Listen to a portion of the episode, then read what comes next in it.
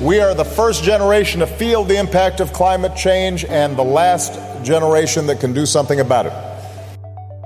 Women still face backlash at every level of decision making and in all domains of their life. Gender equality is a woman's issue. It is not. It is everyone's issue. Policymakers kind of ignore this issue. Well, because maybe most of policymakers are men and they just don't understand. This is Generation 1 from University College London, turning climate science and ideas into action. Hello and welcome to Generation 1. I'm Mark Maslin, Professor of Geography here at UCL, researching climate change in the past, the present, and even the future. Over the course of these podcasts, we have covered a real wide variety of topics, from sustainable fashion and tree planting to plant based diets and the importance of finding economic solutions to the challenge of climate change.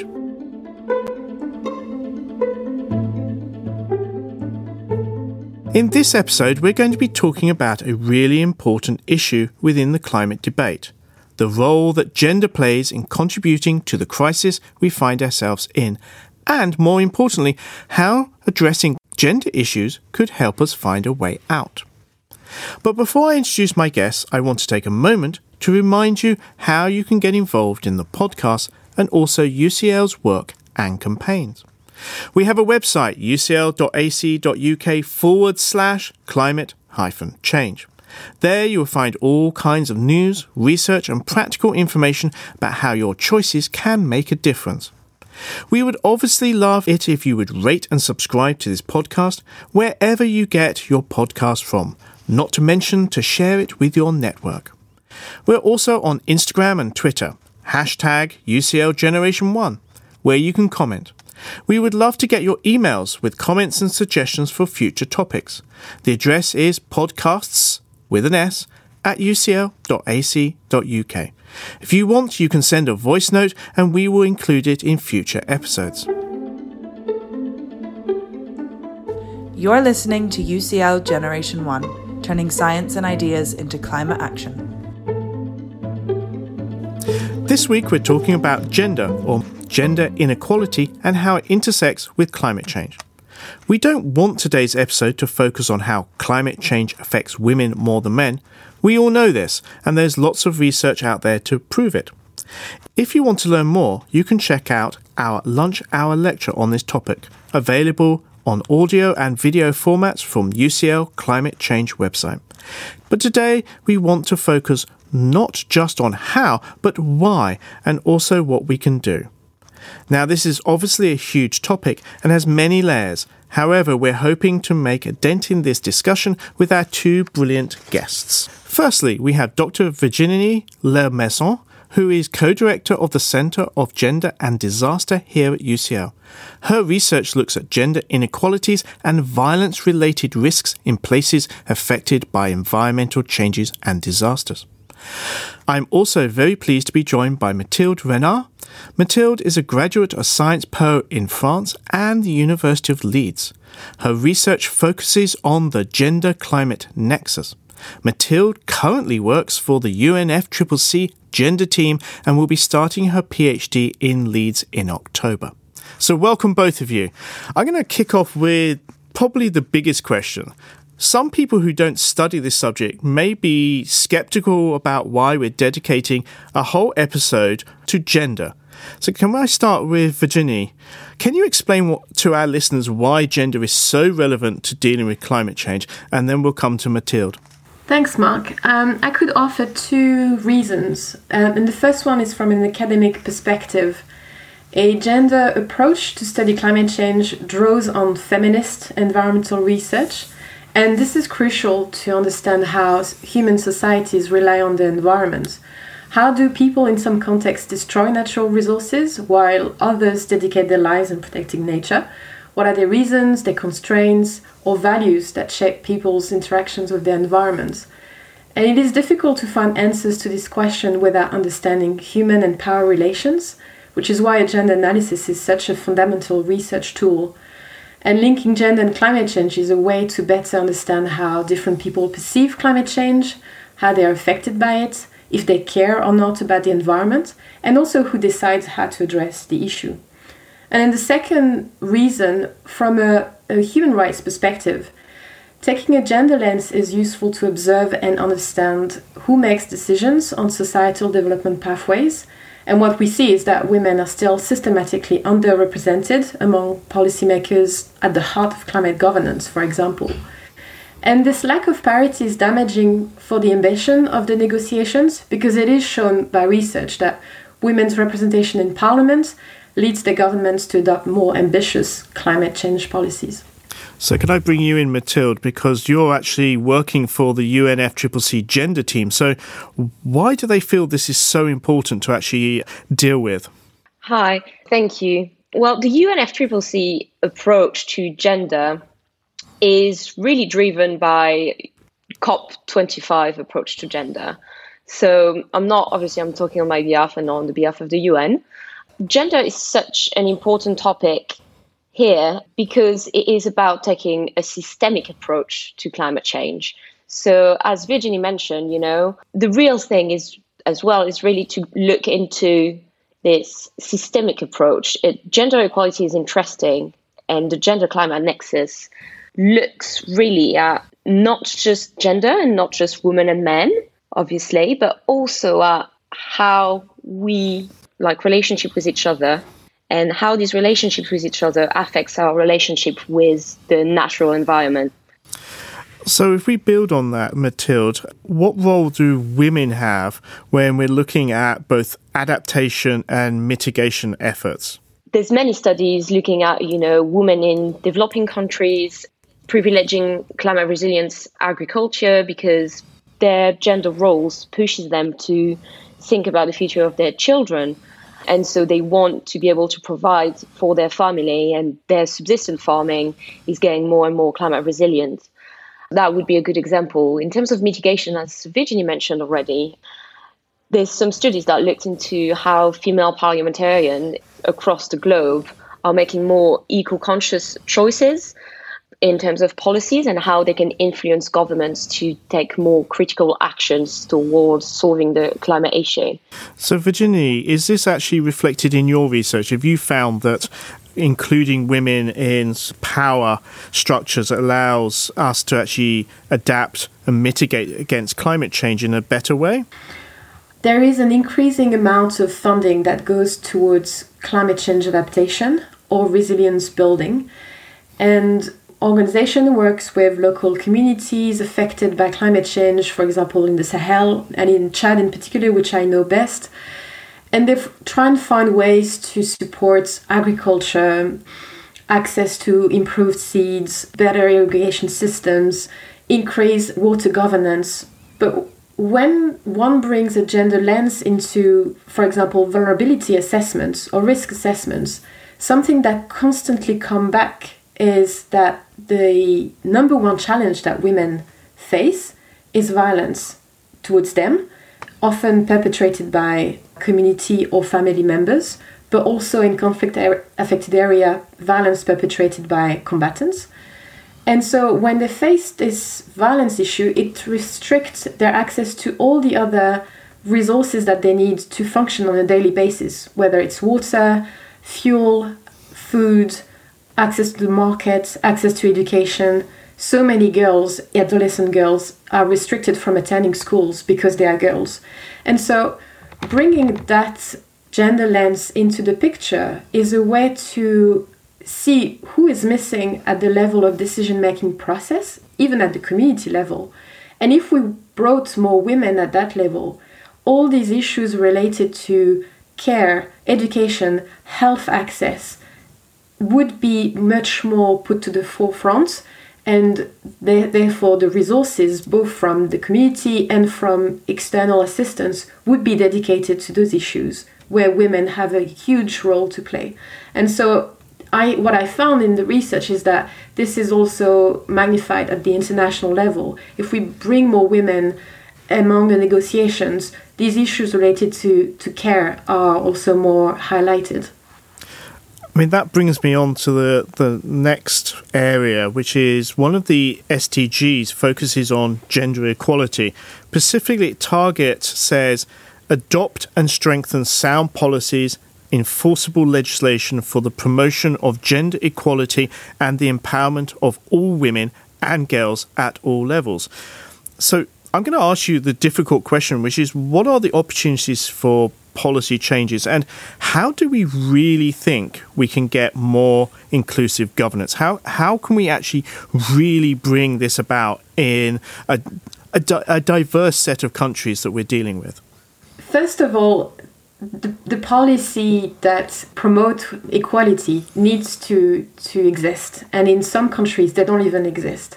But when they do exist, often there's this huge disconnect between what the policy says and what it actually does in practice because of the lack of enforcement. And so, more and more, we see policy that establish parity among uh, parliament, for example, or at certain certain sector. And one thing that we know, obviously, is that parity does not guarantee that women's needs and priorities will be taken into account. But still, their presence at the negotiating table, for example, or in the media as, as experts, these are still necessary for them to be able to express their needs and priorities. Mathilde, are there particular policy changes that you are seeing within the gender team that should be adopted by uh, many countries? As Virginie was saying, there are many policies that can be implemented, and a lot of them like look at parity at first, but it needs to go beyond that, and it needs to start at the source. Sometimes, you know, when you go straight into the parliamentarian area, it's almost too late for women to be just integrated there. It needs to start before. In terms of policies, what is seen is that most countries have recognized the issue of gender inequality. However, in their implementation of policies, it very often lack the practical side of things. So just putting a policy up can be you can see some really good policies on paper, but that doesn't mean that they are implemented as they should be on the ground. Virginie, can I ask a radical question? Do you think that something like quotas actually help? So I remember when Rwanda actually set up their first parliament post their troubles, they actually set a minimum of 25% of their MPs had to be female. Do you think quotas like that actually help? Absolutely. And in fact, Rwanda is uh, one of the two only countries in the world that has absolute parity in the parliament, where women parliamentarians are actually more numerous than, than male counterparts. The other country is Bolivia, at least from 2019 uh, statistics. And what we've seen in Rwanda is that there's a pretty good track record on investment towards education in the country compared to other neighboring African countries. So again, I haven't done a full PhD on uh, correlation between women's parliamentarian and education outcomes, but it, it does make a huge difference, but also because it sets a precedent. It shows, it, it brings a nice model for the youth, um, for girls and adolescent girls who are now entering into new sectors and new education disciplines to see that they actually can go all the way to leadership positions. Because if we don't have quota, then none of the other moral arguments have worked so far. Women still face backlash at every level of decision making and in all domains of their life. I always get asked about population growth and climate change, and I always get that Daily Mail argument that we have too many people in foreign countries. How do you see the population debate through the lens of gender and climate change? And I'm going to start off with Virginie.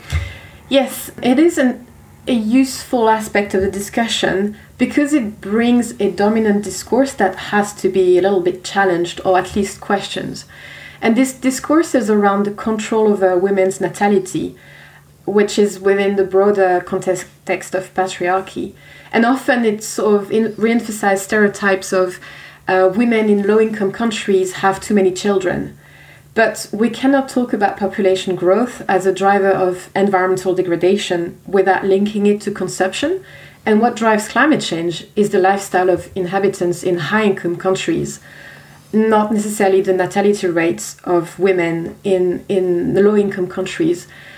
And that's why it ha- it's important to really connect this question with human rights and girls' reproductive rights. Mathilde, have you had to deal with this sort of, I would say, counterproductive argument about too many poor people? everyone I've done anything to do with climate. Just when I say, you know, I'm, I'm doing it a, when I was doing my master's and I was like, oh, I'm doing my master's in climate change and environmental policy. And people were like, oh, yeah, obviously there's too many people on this planet. And the way that the population argument comes back in the gender climate debate is actually not in, as originally put it, it's not too bad because you can take it from, oh, there's too many people on the planet to look, if we were to educate and give rights to all these people that are already here, then the population wouldn't grow as fast. And maybe as well, we'd be able to bring more equality in the debate, you know, and more inclusivity and more diversity because if people are better educated, and that includes women, but also other kind of marginalized groups, uh, it goes beyond just women's right here and really goes towards social justice in general. I have to say, I, I call the population discussion uh, a sort of a zombie discussion because it's one of those things. It doesn't matter how much evidence or clarity you bring to it, the idea never really dies, which really upsets me.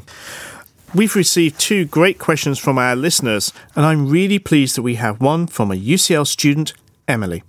As a young woman, I feel that feminine care is an area that my single use plastic consumption is really high in.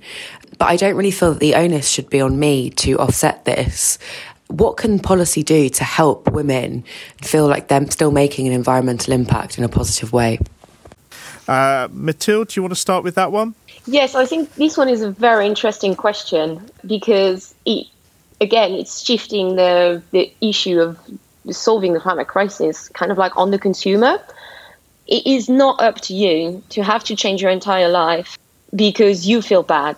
The government should be taking actions for single use plastic to be banned from your average supermarket. Virginia, I feel that sometimes feminine care is something that is ignored by policymakers and is clearly a gender issue. How, how would you want to answer this question? With a provocation, uh, when you say policymakers kind of ignore this issue? Well, because maybe most of policymakers are men and they just don't understand. The joke part in France, actually, until five years ago, I think, Mathilde, maybe you could correct me, the hygiene products were taxed with VAT that was the equivalent of luxury products. So women had to pay more because our tampons were taxed as a luxury product and I think this is what is needed at the global scale is to provide girls and women with a choice of non-polluting products that they use every month. And then also for this to work, it needs to be a topic that is no longer taboo and it is still culturally, politically, socially very taboo. So personally, I went on a campaign now to openly speak about my periods, to not hide it's when I, I am on my periods and to also openly discuss the different options that I have or don't have, especially when one does field work, because that's a whole other area of research. Um, how do women manage their periods when they do field work in places where there's not even access to clean water? It's a fascinating topic, and I'm glad this person asked it to make it more of a public discussion. Brilliant answer. Yes, and if I can add one thing, if that is okay, because Virginie, I, I'm completely with you on that. It's such a taboo uh, topic, and that is very sad. But the other thing I wanted to add as well is that all this plastic used in hygiene products also very bad for your body. There's so many natural solutions, and women have been using these natural solutions in many other places and throughout centuries. And we do not have to have all this plastic put on the planet nor in our bodies. I think that's a fantastic point, Matilda. I still get really worried that actually you do realise that we have microplastics in our blood now, which always shocks me. Uh, we have another question from one of our listeners. This one is from Joseph. He asks, How can we ensure that we are talking about gender, that we are being inclusive of all genders and not just sticking to the gender binary? Do the discussions around gender and climate change focus on women, or do we have a broader view? Unfortunately, most research on gender and climate change has focused on women. But there is increasingly more research that tries to take a non binary approach and that documents the experiences of other sexual and gender identities. So, slowly and slowly, the narrative is getting a bit more nuanced. And also, I think what is really important is similar to the fact that climate change should not be reduced to the differentiating impacts on men and women. Eh, we should really focus research on what is driving climate change, who are the the polluting sectors, and who is driving them, so that the nuance is also more on the gender of those in the sector, if that makes sense. Perfect. Mathilde, how does the UNFCCC gender group actually see gender in a much broader sense? So, in all UN work that I've seen so far, and obviously, again, I'm reiterating the fact that I'm speaking on my own behalf, most of it is still framed as men versus women, but obviously this is because most of the, as Virginie said, most of the research is still framed as such. However, it is always, always, always recognized that gender is not binary. But obviously, as well, something that I've seen that is increasingly done in all kind of research focusing on gender is to take an intersectional approach. And when you look at a multitude of other social factors such as, you know, location, class, age, a lot of research are also integrating different sexual identities as well. And so that is broadening our understanding of the intersection of these factors into the gender climate nexus. Thank you.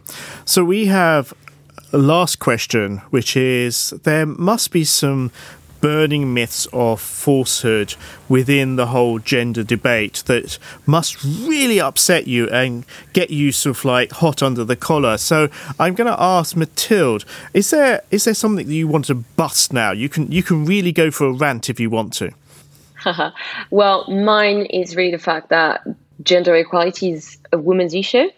It is not. It is everyone's issue. It's social justice gender equality is social justice. And when you start giving more rights to women, you're not just benefiting that particular group.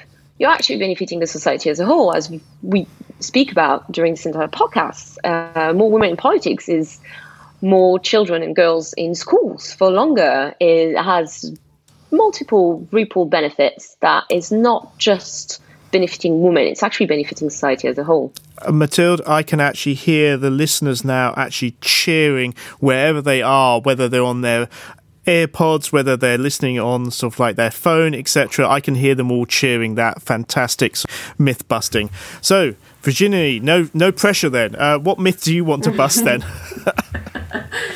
there is a statistics that keeps being repeated ever since I started undergraduate studies, and it is that women apparently are 14 times more likely to be affected by disasters than men.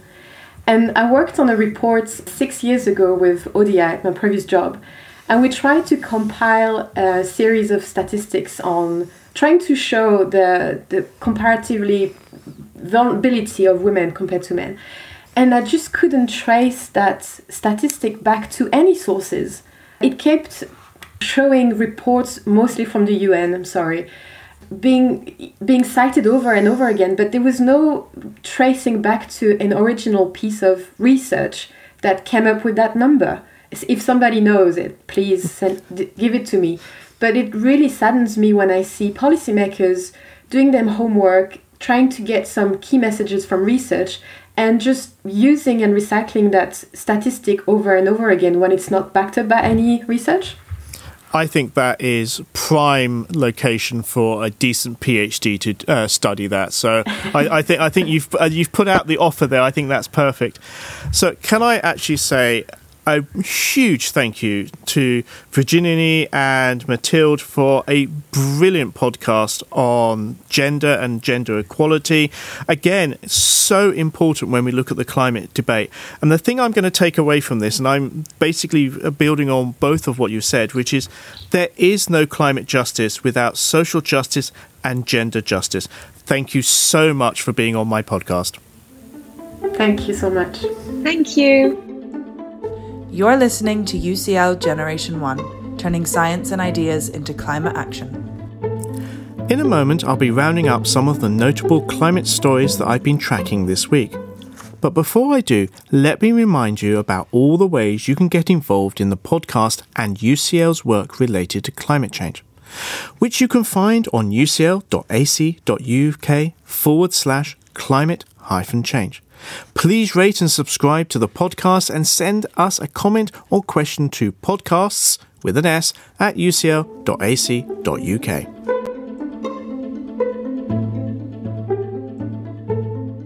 That conversation with Mathilde and Virginie was recorded a couple of weeks ago, but now it is time for a quick roundup of the climate news stories for the week beginning the 9th of May 2022. A new study published in Science suggests that legal claims from oil and gas investors against governments could reach over $34 billion. This is because many oil and gas developments are protected by international investment treaties. The five countries with the greatest potential loss from these claims are Mozambique, Guyana, Venezuela, Russia, and surprisingly the United Kingdom, with a liability of up to 14 billion. I recently attended the Royal Aeronautical Society conference towards a space enabled net zero Earth. At this meeting, a colleague, Adina Gillespie, who was a brilliant researcher at UCL and is now the Director of Business Development at GHG SAT, showed satellite data of multiple methane leakages from an oil and gas refinery in Turkmenistan. Each one of these leaks was equivalent to the CO2 emissions of 1 million cars running for a whole year. But the facility refuses to do anything about these leaks unless they are paid to prevent them. India and Pakistan are in the grips of an extreme heat wave, with temperatures in some places going over 45 degrees Celsius, which leaves people gasping in the shade and has driven demand for air conditioning. This climate crisis has led to record electricity demand. It seems that climate change is causing longer heat waves in this region, which in the short term is causing an increase in greenhouse gas emissions due to the demand for air conditioning.